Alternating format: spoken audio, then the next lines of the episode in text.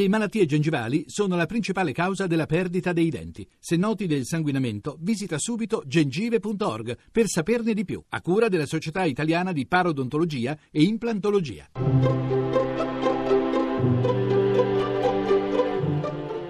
Il pensiero del giorno.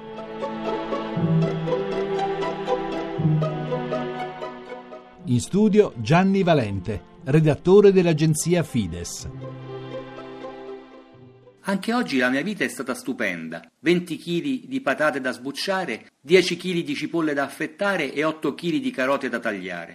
Così scrive ai suoi amici lontani il missionario italiano Vincenzo Bordo, che ogni giorno prepara da mangiare per 500 senza tetto nei quartieri marginali di Seoul, la capitale della Corea del Sud. Dall'una alle sette di sera lo trovi vestito da cuoco mentre taglia verdure, fa bollire il riso e poi con qualcuno dei suoi tanti amici volontari distribuisce i pasti agli altri suoi amici, quelli che vivono per strada e hanno fame. Lo fa da 23 anni ogni giorno che Dio manda in terra e certo se fosse soltanto questione di buona volontà avrebbe già smesso da tempo.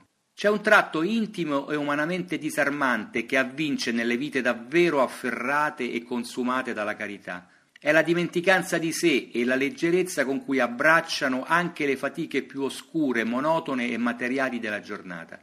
Per il cuore giovane di padre Vincenzo diventa stupendo pure sbucciare patate e tagliare cipolle. Ma anche a noi che non siamo missionari e non abbiamo il dono della sua smisurata dedizione, a volte può capitare di accorgerci che l'unica autentica liberazione si sperimenta non quando si cercano vie di fuga dalla propria condizione, ma quando una luce di gratuità, anche come semplice riflesso dell'affetto verso persone a cui vogliamo bene, illumina i gesti e i doveri più abituali a cui siamo chiamati ogni giorno quelli che ci apprestiamo a compiere anche oggi, nella nuova giornata che inizia.